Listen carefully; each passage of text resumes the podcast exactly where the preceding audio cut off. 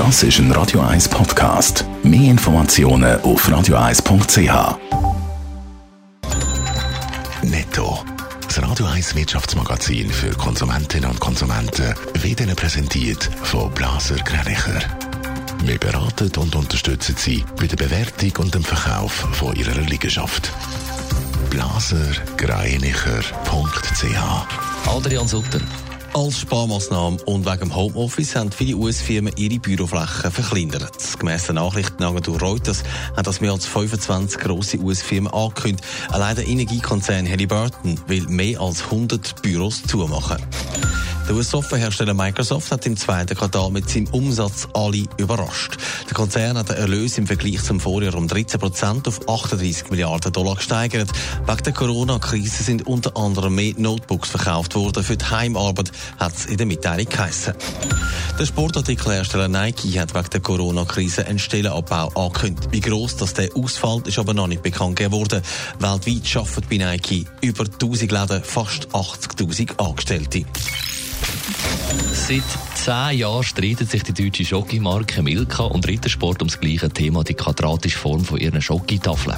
Adrian Sutter, der Streit ist jetzt ganz oben gelandet beim Bundesgerichtshof.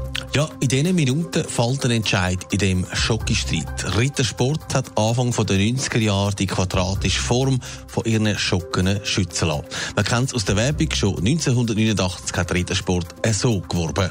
Fürs Freisein, fürs Dabeisein. Genuss mit Schwung und Energie. Quadratisch, praktisch. Gut.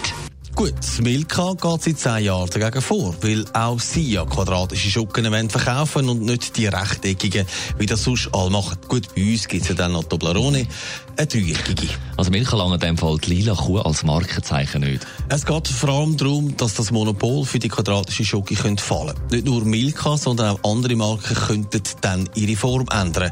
Der Fall ist komplizierter als man meint. Darum ist für die Richter auch kein Schokijob da, einen Entscheid zu fällen. Ich muss da aus den Blättern vom Gericht zitieren.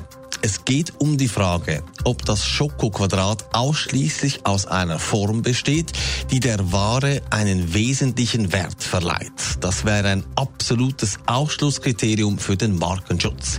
Die Regelung soll verhindern, dass sich Unternehmen das Monopol am Design sichern können, wenn das Design eben auch für andere Unternehmen wichtig wäre.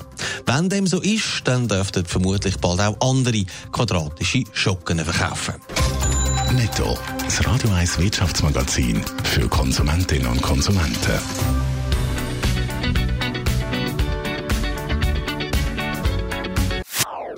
Das ist ein Radio 1 Podcast. Mehr Informationen auf radio1.ch.